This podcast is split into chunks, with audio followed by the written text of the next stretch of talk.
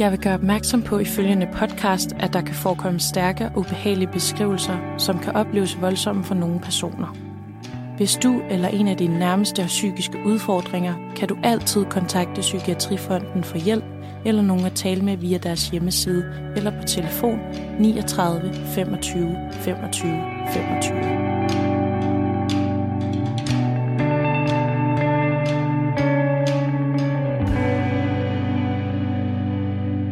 dagens afsnit skal vi snakke med Amanda, der er 23 år gammel. Til daglig studerer hun psykologi på Københavns Universitet, og i hendes fritid skriver hun sange om hendes psykiske sygdom og oplevelsen med den. Amanda har bipolar lidelse, tidligere kaldet og kendt som maniodepressiv sygdom, der er en psykisk sygdom, der gør sig til udtryk i store udsving i humør og aktivitetsniveau. I nogle perioder opleves personen som manisk, hvilket vil sige, at personen kan føle sig opstemt uden grund og have højt humør, hvor i andre øh, perioder kan personen være mere depressiv, hvor tristhed og negativitet fylder meget. Dog fylder den depressive tilstand oftest mere end den maniske. Disse to tilstande kan dog også opstå samtidig, hvor personen kan skifte meget imellem dem. Bipolar lidelse starter oftest i ungdommen, hvor der er øget risiko for selvmord, ligesom andre psykiske sygdomme. Velkommen til, Amanda. Mange tak. Kan du genkende dig selv i den her beskrivelse, jeg lige har læst op? Det kan jeg i hvert fald. Altså, det startede jo også i ungdommen for mig, og jeg har de der kæmpe store udsving i humør. Dog så får jeg ikke altså det, man kalder en fuld mani. Jeg får det, der hedder en hypomani, hvilket betyder mindre end mani. For der er to typer af bipolar, man kender til i hvert fald. Jeg tror, der er flere faktisk. Men der er i hvert fald to hovedtyper, type 1 og type 2. Hvad for en type er det, du har? Jeg har type 2. Kan du, altså hvis du ved det selvfølgelig, kan du forklare forskellen? Forskellen er, at øh, hvis man tager og kigger på en skala, der går fra minus 10 til plus 10 i humør, så vil normale mennesker typisk ligge på minus 3 til plus 3, hvor at øh, en bipolar type 2 vil svinge fra minus 10 til plus 7, og en bipolar type 1 vil svinge helt op til plus 10. Okay. Så det er, det er næsten det samme, men der er lidt forskel der. Ja. Ja, okay. Øhm, hvordan var det, du fandt ud af, at du havde bipolar lidelse? Det var, det var en længere, en længere øh, vej til det. Ja. Det startede, da jeg var 15. Øhm, der havde jeg meget slemme angstanfald. Og jeg sov ikke om natten og skrev sange og var aktiv om natten. Om dagen, der gik jeg egentlig, havde det fint, og så kom aftenen, så fik jeg angstanfald og turde ikke sove. Og så søgte jeg hjælp for det, og fik at vide, du har panikangst. Vi kan give dig noget sovemedicin, og ellers så må du sådan set klare dig selv. Okay.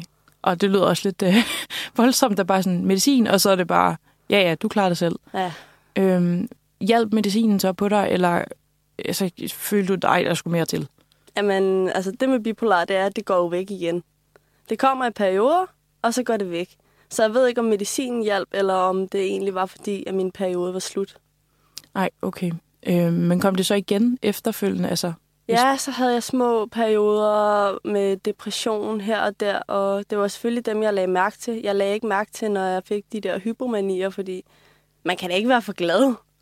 Nej, det er jo det, man nok tænker, at så sådan, at... Øh, men når du siger hypomani, er det så sådan, hvor det er korte perioder, eller er det over længere tid? Eller hvordan, det kan godt vare lang tid. Øhm, men altså, man siger vel, inden for diagnostiseringen, så skal det vare minimum fire dage, før det kan Okay. kategoriseres, kategoriseres som værende en, bipo, øh, en øh, hypomani. Ja, okay. Hvordan oplever du det? Jeg, får, øh, jeg bliver rigtig glad. Altså, jeg har det som om, at der er nogen, der har givet mig en helt vild cocktail af stoffer, og jeg er bare flyvende. Ja, og laver helt vildt mange ting, og min hjerne kører super hurtigt. Um, altså det, det er næsten, hvis man skulle sammenligne med øh, at køre normal bil, så kører jeg Formel 1-bil. ja, det kunne jeg godt forestille mig. Det, det, går, det går hurtigt op i hjernen. Det går rigtig som om. hurtigt. Hvor lang tid var de her perioder for dig? De kan vare alt fra et par dage til nogle uger. Okay, der, er- det er altså også lang tid at skulle. Ja. være i det der. Er du så bevidst samtidig med, at du har det? Altså, du ved godt, okay, nu har jeg det her. Og så, eller er det bare, det kører bare? Nogle gange er jeg bevidst om det, andre gange så går der lidt tid, før jeg forstår det. Men en ting er at være bevidst om det, noget andet er at kunne gøre noget ved det. Ja, helt sikkert.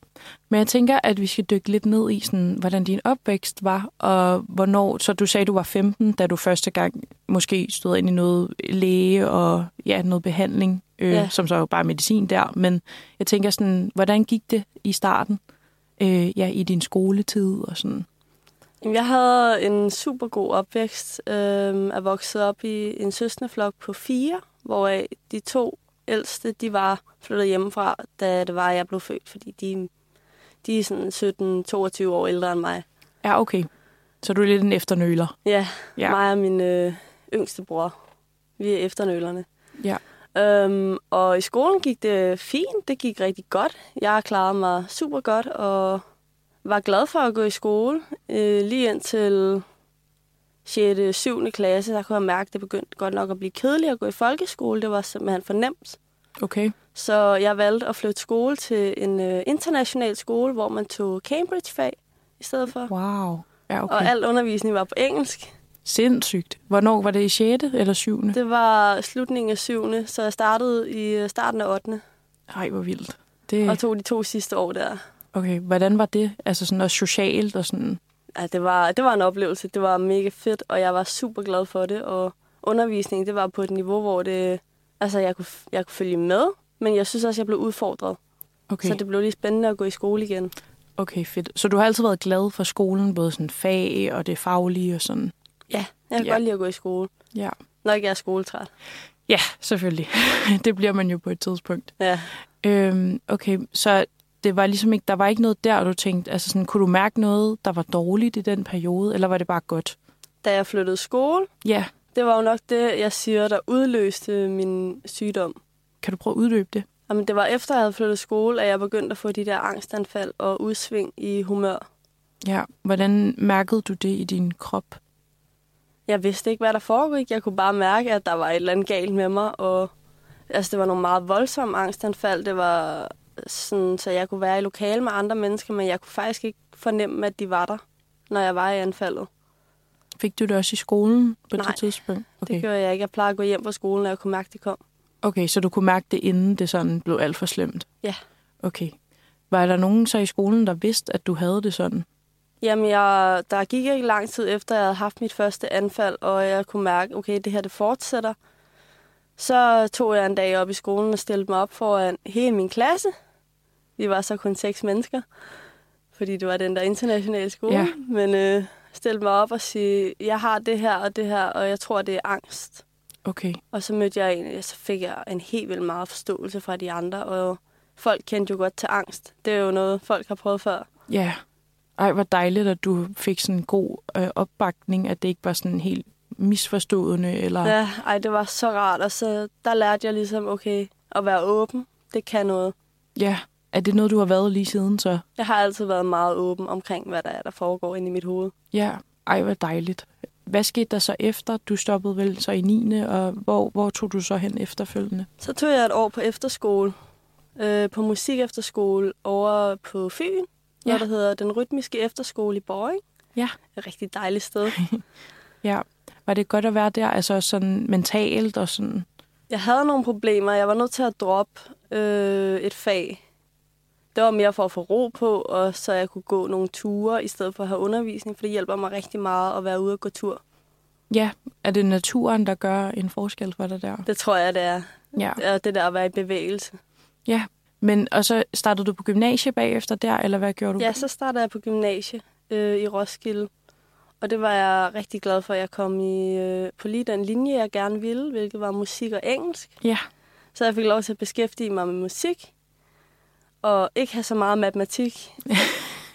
var det det, du ikke kunne lide i skolen? Jeg var ikke så glad for matematik. Jeg var rigtig god til det, men jeg kunne simpelthen ikke lide det. Nej, det er jo også fair nok, altså, ja. når man skal finde den retning, man synes er spændende. Ja. Okay, så du, det var allerede på efterskolen, eller hvad? Eller i 9. du begyndte at tage medicin og...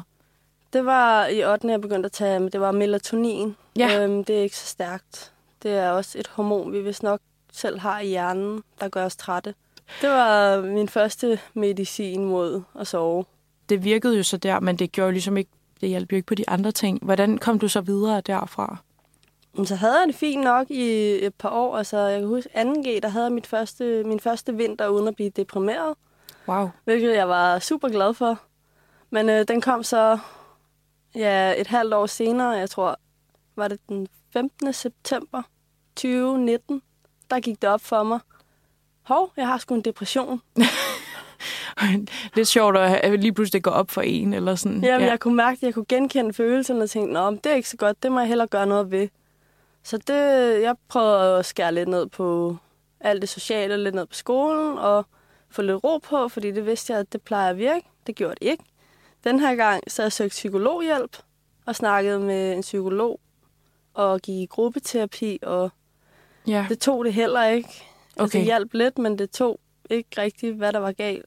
Nogle måneder senere, um, en mandag, den 27. januar, kan jeg huske, i tredje modul, historie, der går det bare op for mig. Jeg skal have hjælp, og det er lige nu. Okay.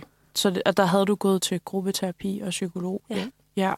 Så Okay. jeg ringede til min øh, bedste ven på det tidspunkt og sagde, du skal komme ned på skolen nu, og så skal du hente mig, og så går vi ned på øh, psykiatrisk akutmodtagelse og afleverer mig.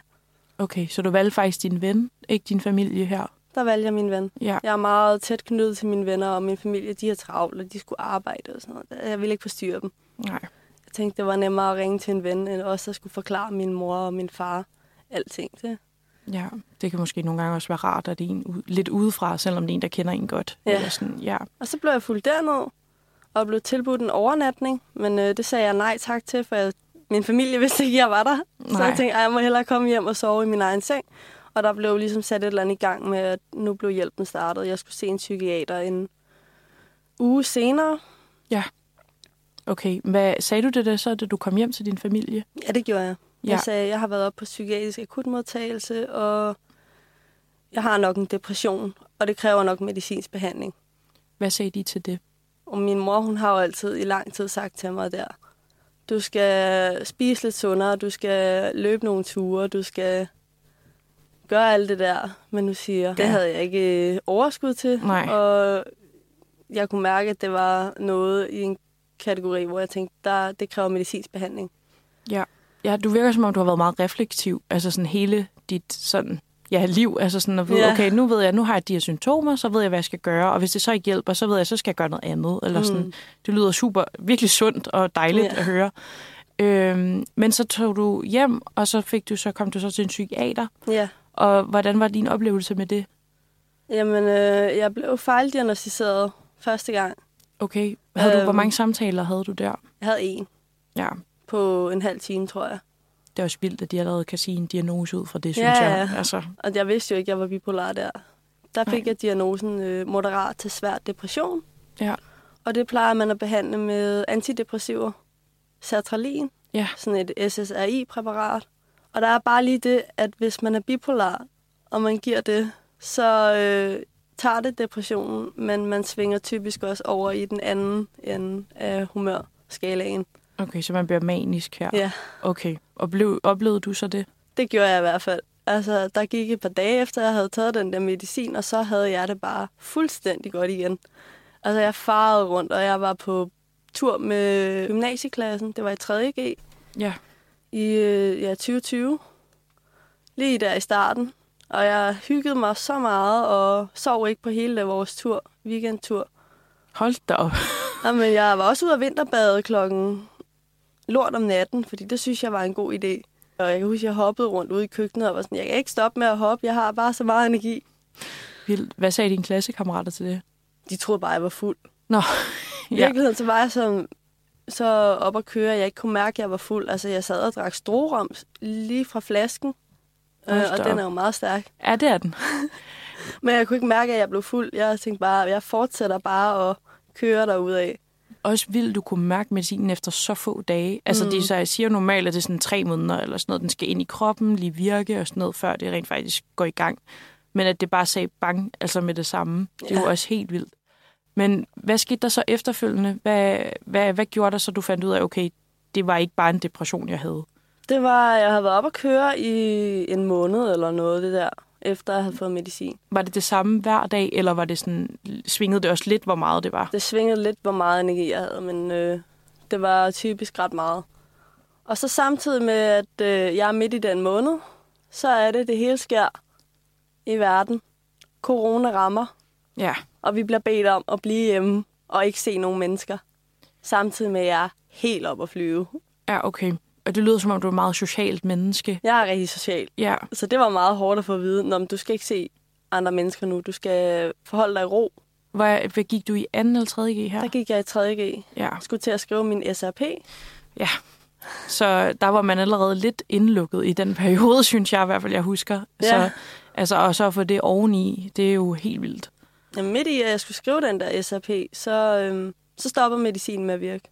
Okay, Så så, den stoppede at lige frem. i- Ja. En måned, og så ramte jeg bare jorden, eller muren, eller hvad man siger, og røg fuldstændig ned i den anden ende. Altså, jeg blev mega deprimeret, og kunne ikke rejse mig fra min seng i en dag eller to. Hold da op. Og Var det bare fra den ene dag til den anden, Ja. det skete? Okay. Wow, det må også være virkelig ubehageligt. Og... Det var, altså, det var, det var meget ubehageligt. Og jeg ringede til min psykiater og sagde, at det virker ikke mere. Jeg kan ikke bevæge mig, jeg kan ikke gå nogen steder, og jeg var nødt til at sygemelde mig fra min SRP. Ja. Øhm, og så sagde min psykiater, hun sagde ikke til mig, at hun mente, at jeg var bipolar. Hun sagde bare, at du skal nok over i distriktspsykiatrien, hvilket er en anden psykiatri, der tager sig af de lidt mere alvorlige lidelser. Ja, troede de stadig her, at du var depressiv bare? Nej, Okay, jeg tror, de havde fået fornemmeren af, at jeg var bipolar, okay. men de ville ikke sige det til mig. Nej, det er måske også svært at sige, hvis de ikke er helt sikre endnu. Ja. Jeg fik ny medicin, Okay, øhm, noget stemningsstabiliserende, ja, sådan noget antiepileptika, okay. som også ja. har den effekt, at det får ens følelser til ligesom at ikke fare i den ene og den anden retning. Ja, så det bliver sådan eh, stabil, kan man vel Ja. sige. Eller Det var i sådan, hvert fald meningen, at det skulle blive stabilt. Ja. Hvad skete der, da du kom på det? Øhm, jeg har også en hudsygdom, Ja, så... Og det har en af bivirkningerne er, at man godt kan få udslettet den der medicin, og det kan godt udvikle sig til at være en alvorlig hudsygdom. okay. Og samtidig havde jeg min normale hudsygdom, Hvad er det for en hudsygdom, du har? noget der hedder atopisk dermatitis. Okay. Øhm, det er også basically bare eksem, ikke? Ja, udslæt. Så jeg var i tvivl om øh, det der udslæt, jeg fik, om det var min sygdom eller medicinen, og de turde ikke lade mig blive på medicinen, for de var bange for, at øh, jeg skulle udvikle den der anden hudsygdom. ja det ville heller ikke være rart, Nej. når du så, havde noget i forvejen. Så det stoppede jeg på og blev smidt på øh, lithium i stedet for. Okay. Og hvad gjorde det så? Det stabiliserede mig nogenlunde. Ja, Ikke nok. Jeg var stadig, altså jeg, jeg fik tre piller, endte jeg med at være på. Hvilket giver en koncentration i blodet på omkring 0,5 ja. Og man siger, at det virksomme felt er 0,5 til 0,8. Mm. Men øh, jeg havde det stadig ikke godt, Nej. og ringede flere og flere gange ind til psykiatrien. Fordi de aflyste mine tider, eller rykkede dem, og jeg kunne ikke se en psykiater i lang tid. Og når jeg så endelig så hende, så fik jeg ikke rigtig noget ud af det. Nej. Så det endte med, at- ja, jeg havde mange møder i psykiatrien der. De skulle også have startet mig i gruppeterapi, men det var jo også blevet forsinket på grund af corona. Ja. Så jeg fik ikke rigtig den rigtige hjælp, da jeg havde brug for den der i starten. Da jeg lige var, altså jo, jeg havde lige fået at vide, jeg, jo, samme dag som jeg fik hue på, Ja. der var jeg også oppe i psykiatrien og fik at vide, at det var bipolar. Wow.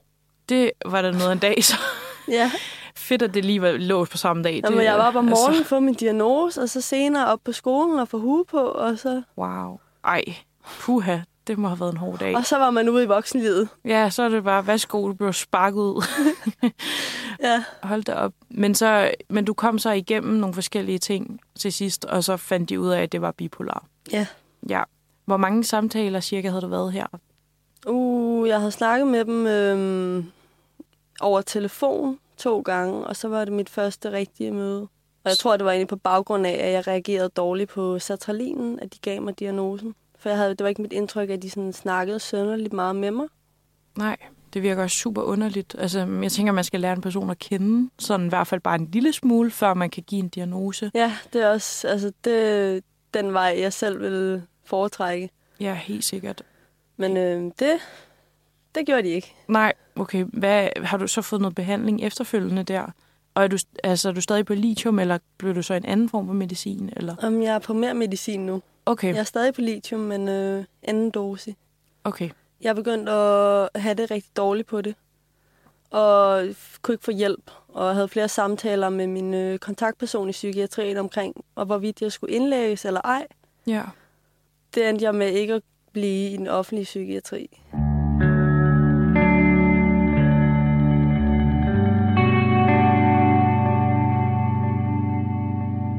Altså, du kom så ud her på den anden side og fik at vide, at du var bipolar. Den dag, du blev student. Sindssygt, synes jeg stadig. Men hvad skete der så efterfølgende? Kom du i noget behandling, eller hvad?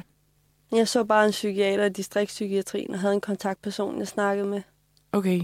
Og sådan, hvad snakkede du med den her psykiater om? Fordi, jeg ved ikke, om det er en fordom, eller sådan, men jeg tænker, at psykiaterne er mere i forhold til medicin. Jamen, det er og... deres løsning. Det er medicin. De kaster bare medicin efter en. Ja, præcis. Og sådan, måske ikke så meget behandling, som er måske også det, man har brug for ved siden af, tænker Ja, jeg. nej, men jeg fik ikke rigtig noget. Altså, det var meningen, jeg skulle have det der psykoedukation øhm, og gruppeterapi, så jeg kunne blive klogere på, hvad det egentlig var, der foregik. Men i stedet for, så skulle jeg vente på det, så jeg gik hjem og googlede en helvedes masse Ja. ud af min sygdom. Startede du i så i noget andet behandling? Nej, det gjorde jeg ikke. Jeg er fortsat øhm, bare der og fik det værre og værre. Okay. Hvad eskalerede så efter der? Der må jo være en eller anden turning point, eller hvad man kan sige. Mm, altså, det var 2. november 2020. Der var jeg til møde nede i psykiatrien. Ja.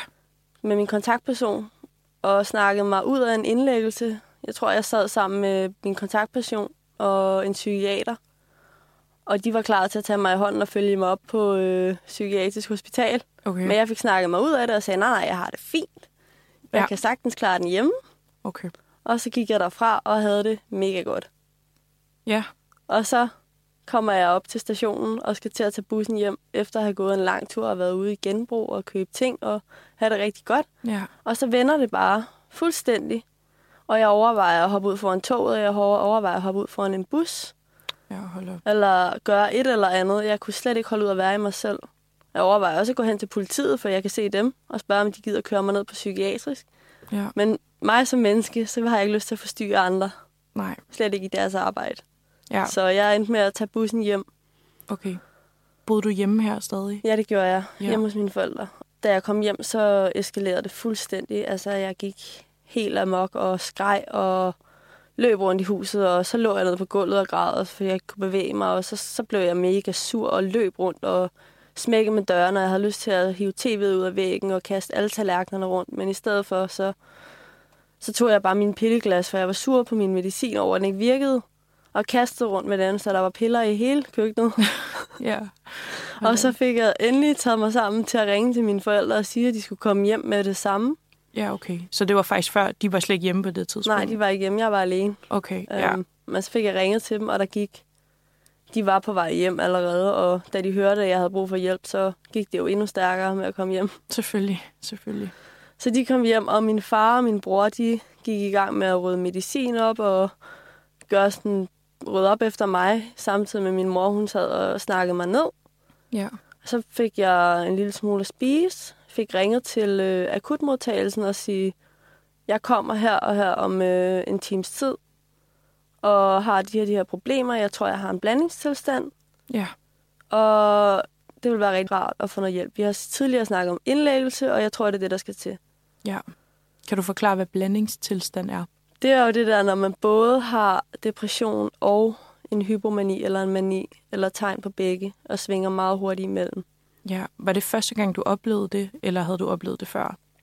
Det er første gang, jeg var sikker på, at det var det, der var. Okay, ja. Men så kommer du så ind på psykiatrien, og hvad sker der så her? Jeg venter meget lang tid på at se en læge. Ja, Jeg tror, jeg venter fire timer i alt. Og efter to og en halv, så får jeg et angstanfald, eller dem, jeg havde, da jeg var 15, og ender med at ligge ned på gulvet af psykiatrien og skrige, mens jeg kan høre patienter, der bare går frem og tilbage, og alle de der mærkelige sygeplejersker og det hele. Altså, det er bare kaos derinde, og det er det mest gudsforladte venteværelse, og var der andre mennesker her, eller var det kun dig og din familie? altså, det var mig og min mor, og så var der, jeg kan huske, der var en anden med, der var der en med sin mor også. Ja. Øh, det var måske noget psykose, eller, eller men det, det, det sagde, jeg fik overhørt, at det, det var ikke en psykose alligevel. det er også grotesk, at man skal sidde og vente så længe. Altså, det er jo helt vildt. Og sådan, altså, følte du, var der overhovedet nogen, der sådan kom hen til dig og sagde, er du okay? Skal vi lige gøre noget nu? Nej, de eller sagde sådan? bare, du får det ene lokale, og så blev jeg smidt ind i et lokale, hvor der var en seng sammen med min mor, og så kunne jeg vente de der halvanden time længere Ja. på at se en læge, som var der i... Hun kom ind ad døren, kiggede ikke på min mor, sagde, er det dig, der er Amanda? Ja, det er det godt. Så satte hun sig ned og gik i gang med bare at stille spørgsmål ud fra sit papir, og sad sådan og kiggede ned i det, og hun kunne slet ikke kigge op fra sit papir. Det var bare at følge spørgsmål for spørgsmål for spørgsmål for spørgsmål. Ej, Og hun lignede en, der var ved at knække. Altså, hun lignede en, der var mere syg end mig. hold da op. Altså, hun blev ikke færdig med at stille mig alle spørgsmål, så var hun nødt til at løbe til en anden patient. Hold da op, fordi der var noget mere akut derovre. Ja. Eller? ja. Og mens jeg sad derinde og ventede på, at hun kom tilbage, så kom politiet lige pludselig ind med patienter også. Og, sådan, og, det. Hold da og jeg sad derinde og var sådan, nej, hvor spændende. Hvad laver de her? Dem var jeg ved at snakke med tidligere i dag. Der var jeg kommet i godt humør igen. Op igen. Ja, åh oh, gud. Ja. Så ja, det, var, det svingede meget, mens jeg var derinde. Og til sidst, så kunne jeg bare mærke, okay, jeg får ikke hjælp af at være her. Altså, Nej. der er jo ikke tid til mig. Så jeg tog en beslutning, altså jeg sagde til min mor sådan, kan vi tage hjem nu? Og min mor, var sådan, hun havde bare siddet og ventet på, at jeg ville sige, kan vi tage hjem? Fordi hun kunne også se, der var ikke tid til mig.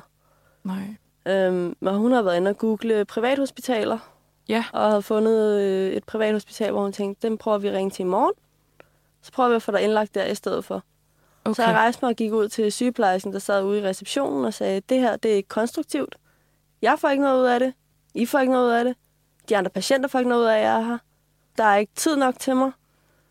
Og det er rigtig synd for alle, der ikke har andre muligheder end det her. Fordi det fungerer ikke. Nej, det gør det virkelig ikke. Så jeg sagde, nu går jeg hjem, hvis jeg må. Og så spurgte de jo bare, du har ikke tænkt dig at slå dig selv ihjel? Og jeg sagde, nej, det har jeg ikke tænkt mig at gøre. Og så fik jeg lov at gå. Det er så vildt, Ja. at det er det spørgsmål, man får. Altså sådan, du kan det virkelig, virkelig dårligt, og bare, altså, de ved jo ikke, hvad for nogle ressourcer du kommer med, om du rent faktisk kunne få noget hjælp, eller om det var den eneste mulighed. Mm. Ja, men øh, de er simpelthen så presset, at det Det er, er så presset. Det er helt vildt. Altså, det, det er det bare er ikke i et orden. forfærdeligt sted at være. Ja, det lyder ikke særlig rart, og en virkelig dårlig oplevelse. Har du været der siden da? Nej. Nej, det forstår jeg godt. det vil jeg, jeg heller ikke. på, men øh, jeg tænkte, hvis jeg nogensinde skal være, så skal det ikke være i Roskilde. Nej, var det den øh, afdeling, du Ja. var på? Ja, okay. I ringer så til noget privat dagen efter? Ja, Ja, øh, og de siger så, at jeg kan komme ind en uge senere, øh, den 10. november ja. Er det i 2020 stadig? i 2020. Ja. Ja. Og min mor er sådan, åh nej, du kan ikke blive indlagt den dag, øh, det er din fødselsdag. Og jeg er sådan lidt, jeg har ikke noget at fejre. Altså, Nej. det er den bedste gave, du kunne give mig, det er da en indlæggelse. Ja, når man har det, som man har det på den Som, måde. ja. Så ja. jeg ventede og holdt ud i den der uge derhjemme, og gik og havde det rigtig dårligt. Men også godt, fordi jeg svingede jo meget fra det ene til det andet. ja. Følte du så egentlig her, altså, når du havde det i de gode perioder, var sådan, ej, jeg behøver ikke indlæggelse, jeg har det da så fint. Nej, jeg kunne godt mærke, at det svingede for meget. Jeg var sådan rimelig klar over, at... Øh, Okay. og jeg havde taget beslutningen om, at nu skulle jeg også indlægges. Men du blev så indlagt en uge efter? Ja. Og hvordan var den oplevelse så? Jamen, det var jo et spagophold i forhold til. Ja, det kunne jeg godt forestille mig. det var, at man havde betalt sådan en fast dagspris, eller man lavede ud for tre uger, og så alle de dage, man ikke var der, fik man så tilbage. Ah, okay. Smart. Og så var det sådan en fast dagspris, og så var der bare terapi på alle hylder. Okay. Man, der var ikke noget med, du skal betale ekstra for massageterapi, eller du skal betale ekstra for det ene eller det andet. Det var bare, jeg tror, der var en eller anden forskellig slags terapi om dagen. Ja. Og så kørte det ligesom sådan på en uge. Okay. Så kunne du vælge en ny terapi om dagen. Hvordan blev du taget imod der? Altså sådan den første dag, du kom? Jeg kom ind, og meget hurtigt blev der sat fødselsdagsflag frem. Nå, hvor sødt. De kunne se, at det var min fødselsdag. ja, De selvfølgelig. spurgte, om jeg havde fået noget at spise, og så fik jeg den største tallerken fuld af frokost, Ej, hvor dejligt. som jeg nogensinde har set næsten. Og jeg havde jo ikke særlig meget appetit, fordi jeg havde det dårligt. Men øh, det der med at blive taget imod med mad og med flag og det hele, det var mega rart. Ja. Og så var jeg inde til en samtale med en psykiater i halvanden to timer sammen med min mor, Det er jo nærmest allerede mere, end hvad du har fået Ja. de sidste mange år. hvor vi altså. blev enige om, at øh, jo, men jeg skulle indlægges. Og så ville de ikke kigge på øh, mine gamle journaler, eller hvad alle de andre psykiater havde skrevet. De ville tage mig fra, eller som jeg var, ja. Og snakke med mig fra bunden af, og så finde ud af, hvad er det for en diagnose, jeg egentlig har. Og hvordan føltes det? Det var mega rart. Ja. Det var virkelig hårdt at snakke med psykiater over flere dage. Kunne jeg godt forestille mig. Det kræver virkelig meget energi, og alle de spørgsmål og ting, man skal udfylde, og ja, Ja, bare, altså jeg snakkede med to psykiater på to dage, og begge psykiater snakkede med begge dage. Så jeg har brugt rigtig lang tid på at blive udredt. Og de gav mig så den samme diagnose, som øh, distriktspsykiatrien havde givet mig. okay. Men den her gang var jeg ligesom sådan, okay, hvis I siger det, så må det være rigtigt, fordi I er virkelig grundige. Der er nogen, man rent faktisk stoler på, og ikke bare sådan, Nå, de har jo bare taget det ud fra et eller andet tilfældig medicin, jeg lige har fået, og så tænkt, nå, jamen, det er jo nok det, du har. Eller sådan. Ja, Det må have været Virkelig. rigtig rart, og måske også lidt en afklaring i hovedet, at man sådan det var det ikke var i virkelig. tvivl mere. Også fordi min psykiater, jeg havde der, hun var altså det dygtigste menneske, jeg nogensinde har mødt, når det kommer til psykiatri. Jeg har hende stadig, Ja. selvom hun er dyr. ja, men hvis hun hjælper, så er det det hun vigtigste. hjælper sindssygt meget. Og min mor, hun er jo sådan, du skal have det bedste af det bedste. Hun er jo gået fra at være det der, du skal bare løbe en tur og spise lidt sundere til, altså, okay, der er rent faktisk noget galt. Noget Ja. seriøst. Så hun er blevet virkelig støttende. Ej, hvor rart. Det er virkelig rart. Ja. Men du var der så, hvor lang tid var du så her i den jeg var der i private? 15 dage. Okay. Og det hjalp, hjalp det, synes du? Ja, de startede mig op i noget ny medicin, og vi havde en lang snak omkring, hvilken medicin det skulle være. Vi sad med hele, hele antipsykotika-paletten med alle sammen og Ja. snakkede igennem. Den her, der er risiko for vægtøgning. Den her, den bliver du meget sederet af, og den her, bla bla bla bla bla. Og vi blev enige om, at jeg skulle starte på øh, noget, der hedder aripiprazol. Ja. Øhm, det bliver også kaldt Abilify. Det er mærkevaret. Ja, og hvad gør det så? Det, det stemningsstabiliserer også, og Ja. det er antipsykotisk, øhm, så det tager også, hvis man havde en psykose af en slags, men det har jeg aldrig haft. Nej. Øh, og så gør det, at mine tanker de kører langsommere. Okay. Det må også være rart for dit Det er hoved. virkelig rart. Ja. Altså jeg kan huske, da jeg kom hjem fra hospitalet og var startet på den medicin, så var det som om hele verden havde fået farver igen. Og jeg har rendt rundt i en grå sky i Ej, hvor rart. et halvt år. Ja, det er vildt, ikke? Altså, hvor meget det kan gå ind og hjælpe. Det er helt vildt. Ja. Men du kom så hjem igen, og der havde, havde du så også haft noget med andre terapiformer derinde. Du sagde, der var alt mulige former. Jeg havde prøvet musikterapi, zoneterapi, psykologterapi, massageterapi, sådan noget nada i ørerne. Og så sidder man bare og drikker te og slapper af. Ja, Det kan jeg huske, der havde jeg en aften, øh, hvor en af de andre patienter, han havde fået øh, benzodiazepiner for første gang i 11 dage eller sådan noget. Det havde han problemer med at være afhængig af. Og så sad vi begge to med nåle i ørerne, og han sad bare sådan helt ah, afslappet og havde det rigtig godt. okay. Og jeg fik, altså det smittede næsten af på mig, Ja, hans øh, humør. hans humør, hans energi der, så det var en super hyggelig aften. Øh, Var der noget, der hjalp mere end andet? Jeg tror bare roen, og det der, der var nogen at snakke med hele tiden. Øhm, Ja. ja, det der, jeg følte, jeg var i trygge rammer, og at jeg ikke skulle gå og passe på mig selv mere. Ja, der var fordi nogen, jeg der var tog sig af ikke dig. bange for, hvad jeg selv ville gøre mere, Nej. for der var nogen omkring mig. Okay, det må have været også været rart, og en frihed på en eller anden måde, og ro omkring en. Jamen, det var, det var virkelig rart. Ja. Havde man eneværelse, og var der mad, og sådan... Ja, der var eneværelse, og så var der... Man kunne få lige den mad, man ville nærmest. Altså, man skulle bare informere, om jeg er veganer eller vegetar, eller Ja. har nogle allergier eller sådan noget. Så blev der lavet mad præcis efter ens behov. Ej, hvor dejligt. Og man sad og spiste sammen med psykologer og psykiater, og altså, der var, der var ikke den der barriere mellem, det, det, det er lægerne, de er herover og så patienterne, de er den anden ende. Okay, så man føler sådan lidt, ikke et venskabeligt forhold, man kan få sådan, sådan lidt mere trygt forhold med dem. Ja, det gjorde man virkelig. Ja. Øhm, og det var også derfor, jeg er så tryg med min psykiater nu.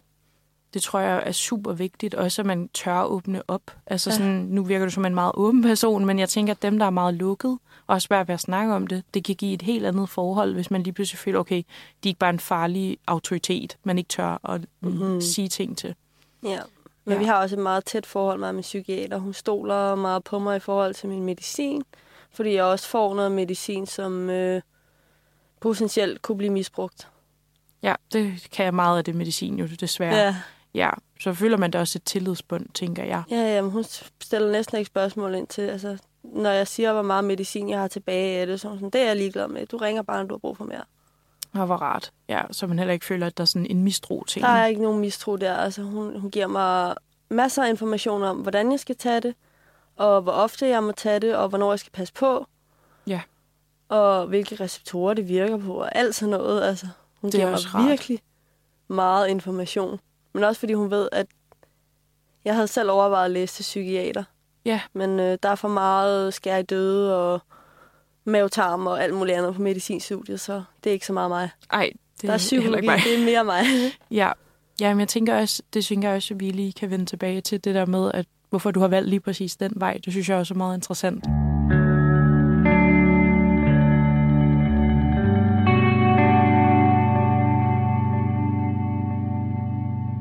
Men du kommer så ud, og du føler, at du har det bedre her, og der er faktisk blevet taget hånd om dig, du har fået noget god medicin nu, og fortsætter du så, som du siger, med din psykiater? Hvad, hvad sker der efterfølgende? Jeg var på noget hudmedicin også mod min hudsygdom på det tidspunkt. Ja. Og det der med kombinationen af Abilify og min hudmedicin, det kan min lever ikke tåle. Så jeg får okay. høje levertal, og den begynder lige så langsomt at stå af.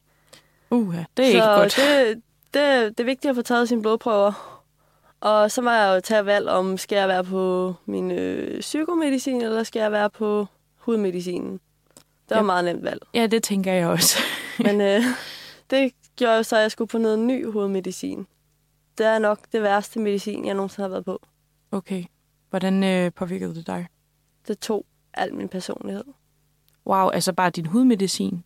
Det tog min personlighed. Det tog min evne til at have en samtale næsten. Altså, jeg, jeg var helt konfus Wow. og rendte rundt i en tog, og hver gang jeg skulle snakke med nogen, en psykiater eller en læge eller noget, så havde min mor lavet et papir, hvor hun havde skrevet ned punkt for punkt, hvad jeg skulle sige, for ellers kunne jeg ikke finde ud af det. Ej, det lyder da helt vanvittigt. Der var bare gør- sådan noget gigtmedicin, der Okay. gjorde det. Hold da op. Så det tænker jeg, at du kom hurtigt af igen. Hvis ja, det er. efter en måned eller halvanden, der, altså, det var meningen, at jeg skulle prøve det af i otte uger, men jeg tror efter seks uger, så var jeg sådan, det, det skal jeg ikke. Og det virkede jo i øvrigt heller ikke på min hud. Ej, okay, så det var bare dårligt med dårligt på.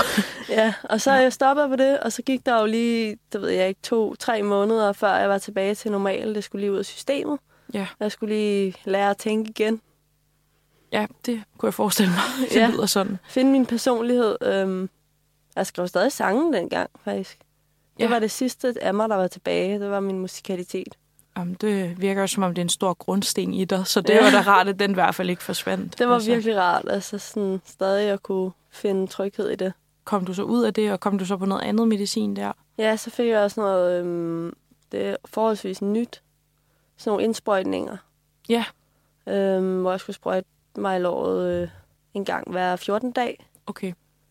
Og har det hjulpet og været godt og sådan noget? Det har hjulpet rigtig godt, altså det tog det hele, Okay, wow. og virkede super godt, og havde ingen bivirkninger, udover at øh, myggestik ikke klør. Okay, det er, det er da bare så det dejligt. var en dejlig bivirkning, Ja. indtil at jeg begyndte at få øh, bylder i ansigtet. Okay, Fordi det jo er sådan noget immundæmpende, og så infektioner, som bumser og bylder jo er, ja. får man nemmere. Åh oh, gud. Så ja, det var jeg deal med i et stykke tid. Har stadig lidt ar og sådan noget, men så stoppede jeg på min hudmedicin og har været stoppet i snart tre måneder nu, Ja, for at se, at de vil have mig på et eller andet øh, medicin for at tage de der bylder og sådan noget. Altså, Ja. Det er jo løsningen. Mere medicin, ikke? jo jo, og sådan er det altid. Og så kiggede jeg på bivirkningslisten, og der stod bare angst, depression, selvmordstanker og Jamen, det er helt vanvittigt. Bare ja, for... dermatitis, som er jo den sygdom, jeg blev behandlet for. Ja, Så jeg tænkte bare, nej, det skal jeg ikke på. Og det var det sådan noget meget stærk medicin. Man må heller absolut ikke blive gravid på det, eller noget som helst. hold da. Skal op og have taget blodprøver hver måned for at tjekke, om ens organer stadig er i live. Og Det er vildt, Det ikke? Bare for bare. at fjerne noget ar i hovedet og bylder ja, og sådan altså, noget. det var det jo rent for skønheds skyld -agtigt. Ja, så kan jeg godt forstå, at du valgte fra. Så jeg valgte fra, at jeg var sådan, min, min psyke og mit velvære er meget bedre, og det generer mig ikke at rende rundt og have bylder i ansigtet. Altså. Nej, det er mere, at det kan gøre ondt, tænker jeg. Det er Nå, det eneste. Ja, Ja, eller lige springer, eller, eller, og det ser da også lidt klamt ud, men ja, men ved du hvad, det er der så mange, der har. Altså, der er så mange, der har det ene eller det andet, og nu er jeg jo vant til at have udslæt over hele kroppen, altså, Ja, som så bare med det, væskende sår over det hele, altså før jeg kom i behandling. Ja, ved du så. hvad, så, så det skulle det mindste, vil jeg sige. Så, øh, hvor jeg heller ikke turde gå ud for en dør, for jeg har så dårligt selvværd over det. Um, ja. Det er jeg jo kommet over nu. Nu, er det sådan, nu kan jeg gå ud, uanset hvordan jeg ser ud, og jeg er sådan lidt ligeglad, om folk kigger, fordi jeg er mig selv, og det har jeg ret til at være. Ja, ej, det er så godt. Det er dejligt at høre. Altså, det er virkelig, virkelig vigtigt. Mm. Og også bare sådan, jeg synes også bare sådan medicinalindustrien, altså det er jo så vanvittigt, at de laver nogle præparater, bare fordi man skal se smuk ud, eller være, passe ind i normen, og så skal man spise nogle piller, der rent faktisk kan nærmest gøre, at man slår sig selv ihjel. Altså i ja. værste tilfælde. Det er jo sindssygt. Det er helt vildt. Ja. Men øh, du kommer så ud øh, på den anden side, og så har du været indlagt siden da? Og... Nej, jeg har ikke været indlagt siden. Jeg var tæt på her i øh, den her sommer. Ja, hvad skete der der? Jeg har været presset over en længere periode. Øhm, jeg har faktisk ikke slappet af siden slut januar. Okay, og hvad skyldes det? Ja. Ja, det er okay. Øhm, jeg har et veninde, der dør. Nej. Og det var min bedste vens bedste veninde.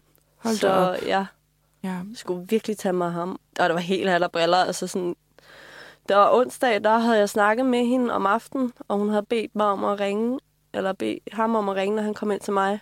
Ja. Og det gjorde jeg så, men hun tog ikke telefonen. Og så tog han ikke telefonen, da hun ringede tilbage, og de kom aldrig i kontakt med hinanden. Nej. Og så torsdag morgen, der får vi så besked om, at hun er død, ikke? Hold da op. Hvad døde hun af? Altså, de sagde i kirken hjertestop.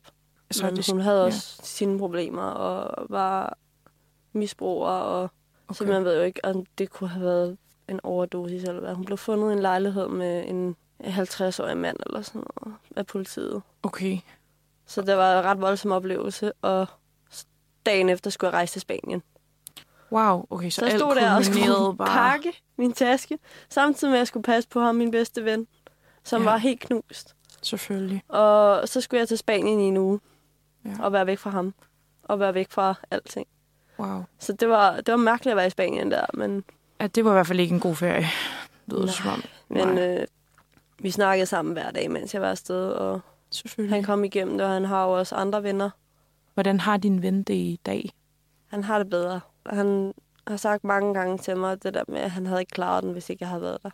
Nej. Det kan jeg også godt se. Ja, det er dejligt, at han, øh, han sætter pris på dig.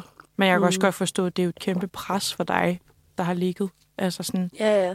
altså, Men jeg kunne jo ikke, jeg kunne ikke lade ham i stikken. Altså, det, det kunne jeg ikke. nej, nej, sådan, du, det lyder du sådan for et godt menneske til at gøre. Mm. Så det er godt i hvert fald, at du har hjulpet ham. Mm. Altså, det synes jeg er sejt, når du har alt det selv at dele med oveni. Det er jo helt vildt. Ja, jeg kan, ikke, jeg kan ikke lade være. Altså, jeg er meget typen, hvis jeg kan se en lille ting, jeg kan gøre bare for nogen, så gør jeg det. Altså, så glemmer jeg lidt, at en lille ting jo også fylder i Jo, tager energi. Så har jeg ligesom taget det på mig og passet på ham det sidste halve år, og det har været lidt for meget, tror jeg, fordi så kom Roskilde Festival, og jeg havde lige haft eksamen, og jeg var også nødt til at droppe et fag ja. ja, sidste semester, fordi det er klart, du har jo taget der var hele ham på dine skuldre. Jeg altså. skulle ordne, og samtidig var der dispensationsansøgninger og handicaptillæg og alt muligt, jeg skulle holde styr på. Ja, det er et kæmpe system. Det var bare, jeg var lige nødt til at lige at droppe et enkelt fag, og så få lidt ro på.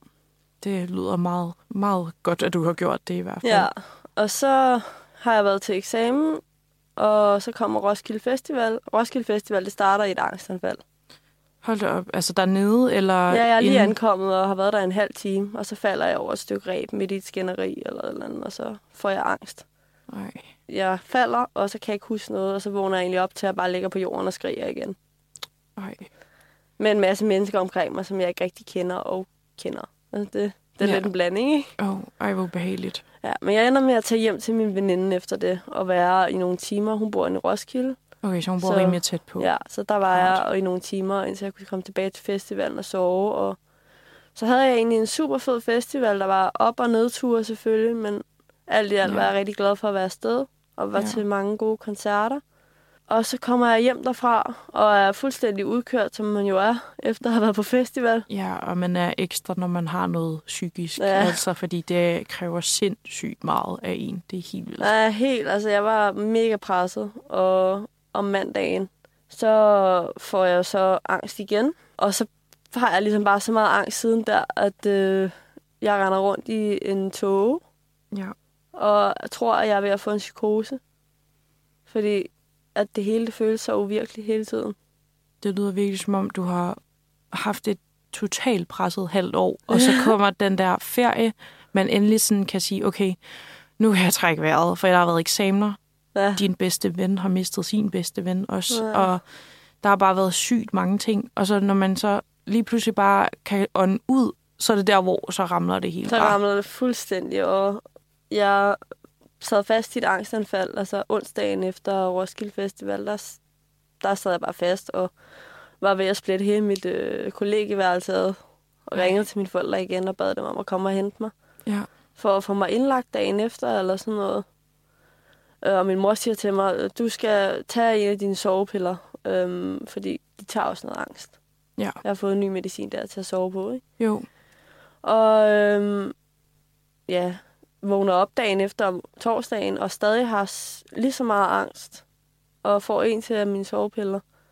Og bare ligger på sofaen, mens min mor skriver mails og ringer rundt til psykiater og til hospitaler, og de kan ikke tage mig ind på Skovhus, der hvor jeg var indlagt før, Nej. øhm, fordi de tager ikke patienter ind lige der. Ej, det er også vanvittigt, ikke? Så det var, Altså, okay, øh, hvis jeg skulle indlægges, så skulle det være på Bispebjerg, og så skulle jeg igennem psykiatrisk akutmodtagelse en gang til. Ja. Og det tænkte jeg bare, der må være en anden måde. Så jeg blev indlagt derhjemme hos mine forældre, Ja. sammen med min mor. Hun tog fri fra arbejde i en to ugers tid, og gik og passede på mig. Ej, Og psykiateren, hun ringede tilbage. Altså, det kan godt være, at de kunne indlægge mig, men de kunne godt gøre noget medicinsk. Ja. Så hun ringede tilbage et par timer senere og sagde, du kan starte på noget, der hedder oxazepam. Ja. Og tage det, når du har behov for det. Og så kan du få lidt ekstra Abilify, så hvis der er, at dine tanker kører for hurtigt. Og ellers så, så skulle en samtale lidt senere. Hun var på vej på ferie, men nåede Ja. lige at ringe. Åh, oh, det var heldigt. Hmm. Ja, og det var den, du havde haft fra et, i de sidste par år, eller Ja. hvordan? Ja. Siden jeg var indlagt. Ja, okay. Og det er det eneste, du har gået i, i de Nej, jeg har år? faktisk også gået i gruppeterapi. Jeg kom tilbage til distriktspsykiatrien. Ja, men havde beholdt min psykiater. Og så havde jeg lidt to, sådan både hende fra den offentlige og hende den private, ikke? jo, okay. Og så modtog jeg gruppeterapi i ja, otte måneder, hvor jeg ikke lærte noget rigtigt. Nå, Jeg havde jo googlet alting selv.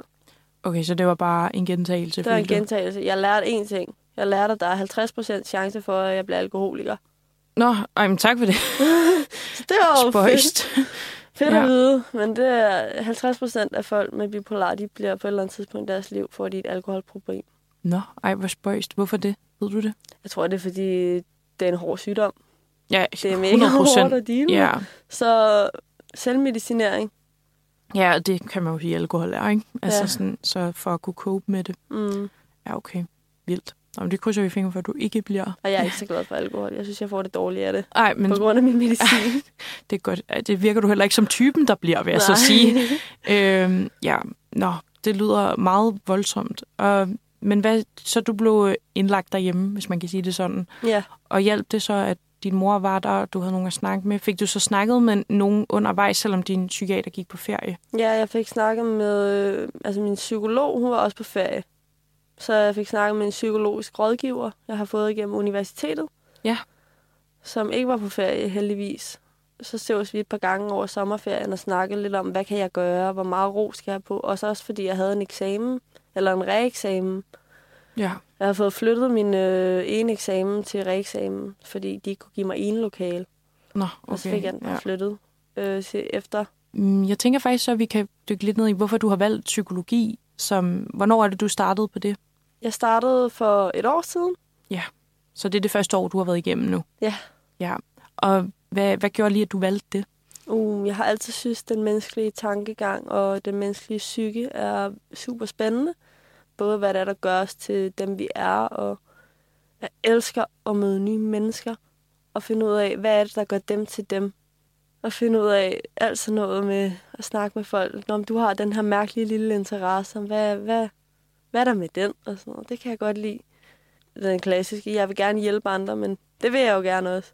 Ja. Hvad, altså, vil du gerne være psykolog med det bagefter? Eller? Ja. ja. Okay, fordi det er jo det er de fleste ved med, at der er også andre måder, man kan... Altså, jeg tænker sådan noget klinisk psykologi. Jeg vil gerne arbejde med folk, der er nyligt diagnostiseret og ikke får øh, den rette psykologiske hjælp.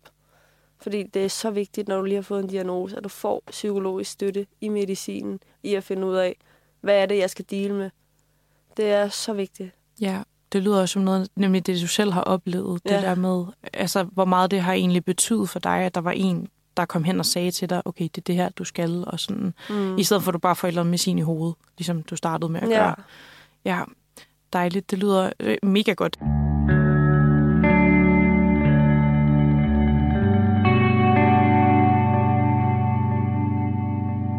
Nu synes jeg, det lyder som om, at den første gang, du var altså kom i forbindelse med den her akutmodtagelse, at det lyder som en meget traumatisk oplevelse. Men har du en oplevelse, som du synes var den værste, du har oplevet igennem alt det her? Ja, enten det, eller også da jeg var 15 og meget ubevidst om, hvad der foregik. For der endte jeg faktisk altså, så langt ude, at øh, jeg sad med begge ben ud af vinduet. Okay. På øverste etage af en lejlighedsbygning. Wow. Øhm, så det var også været noget af det værste, jeg har prøvet. Jeg har aldrig været så tæt på øh, døden siden. Nej. Fordi jeg har lært, det her det er noget periodisk, det går over igen. Det kan godt være, du kan have det rigtig slemt. Og det var også derfor, jeg ville indlægges her i sommer, fordi til sidst turde jeg ikke gå ud på altanen mere. Ej, okay. Jeg var bange wow. for min realitetssans. Den følte jeg var fløjet fuldstændig væk. Og så tænkte jeg, hvis den flyver, så kan min sans for overlevelse, den kan også forsvinde. Jeg synes, det er mega sejt, at du kan reflektere over det på den måde. Altså, det er virkelig vildt. Det er godt, du kan mærke efter. Det mm. tror jeg, der er mange, der kan lære af. Altså, at høre også om, hvordan du tænker på den måde. Det synes jeg er virkelig, virkelig godt. Men ja, tak. selvfølgelig. Føler du så, at øh, musikken har hjulpet dig til ligesom at komme igennem nogle af alle de her følelser og ting, du har været igennem? Det har i hvert fald hjulpet mig meget med at sætte ord på, hvad der, der sker ind i hovedet på mig. Ja. Øhm, har du altid skrevet musik, eller? Nej, jeg startede med at skrive omkring, da jeg var 15. Ja, okay. Så, så lige så snart jeg blev syg, så begyndte musikken også. Men min psykiater, han sagde jo også til mig på et tidspunkt, åh, du har de kreative diagnose, ikke? jeg ved ja. ikke, hvad lige det handler om, men jeg læste noget i min øh, psykologibog omkring skizofreni og bipolar. Det, der er mange kreative mennesker, der lider det. Ja, men det er da spændende, at du, altså, du bruger musikken til at udtrykke dig på den måde. Mm. Og det er en lidt anderledes måde at gøre det på, synes jeg. Er det også, har det været en måde måske også, du sådan har kunne fortælle til din nærmeste, altså hvordan du har det lige nu? Ja, det har det. Den første sang, jeg skrev, jeg kan huske, at der er en linje i den, der hedder, øh, der er sådan, Her mind was filled with thoughts about killing herself. Da jeg skrev den, det var det, der gik op for mig, at jeg egentlig havde selvmordstanker. Altså, det hjalp mig selv med at realisere, men ja. det satte også ord på, at det var også på en måde at spille den sang, er det også nemmere for mig at forklare, om sådan har jeg haft det. Ja. I stedet for at skulle sidde og sige, så har jeg haft de her, de her tanker, og det ene og det andet. Ja, ej, det lyder, det lyder godt. Og så virker det også som et terapirum for dig. Ja, det er det virkelig. Ja, er det, er det noget, du dyrker stadig meget? Og sådan? Ja, jeg skriver stadig, og jeg går i studiet og indspiller, øhm, og har en sang ude på Spotify. Fedt. Arbejder på at få flere ud. Ja, den vil jeg linke til, helt sikkert. Også din Instagram, så folk kan gå ind og høre. Jo, tak. Øhm, og jeg tænker også her, lige om lidt, kan vi få lov til at høre en af dine sange, du mm-hmm. vil spille for os. Det glæder jeg mig meget til. det gør jeg også. Ja, det er mega fedt i hvert fald, at du også bruger det rum, altså på en anden måde, end bare at fortælle om det. Men ja, jeg tror ikke, at jeg har så meget mere. Er der noget, du gerne vil sige her til sidst? Jeg tænker måske, at hvis du kan, kunne det være fedt, du gav et godt råd til... Jamen, det var faktisk lige det, jeg sad og tænkte på. Jeg havde et godt råd. Ja, det synes jeg kunne være super fedt, hvis du ville det. Så vidt muligt, i det omfang, man kan, være åben. Fordi der er rigtig mange mennesker derude, der selv går og har noget. Og jo mere åben du er, jo nemmere vil du møde øh, andre mennesker, der har lignende problemer, eller ønsker at hjælpe, og hvis du er åben omkring det, så er det min oplevelse, at så ved folk også, når det er det så brænder så meget, at du egentlig ikke kan sige noget omkring det, så ved de godt, hvad der foregår. I stedet for, at de skal sættes helt ind i, åh oh, nej, hvad er det nu, der sker, og hvad der gav med dig, og sådan noget. Mega godt råd. Altså sådan, ja. generelt i alle livets aspekter, bare snakke om tingene, være mm. åben, sige, hvad, hvad der går der på, eller sådan, og også bare, det gør i hvert fald, at folk bedre kan forstå en. Ja, Det tror jeg bare er mega vigtigt. Mm, det mener jeg også selv. I hvert fald tak for at have været så åben i dag. Det har været rigtig dejligt og spændende at høre om.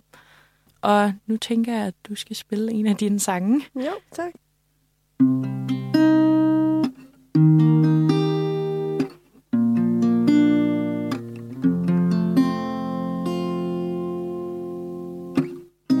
I can't find my middle ground. I'm always down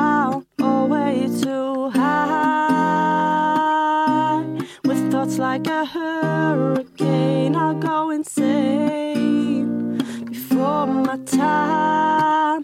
I always come crashing down once I think I found peace. They tell me have some patience with your medications,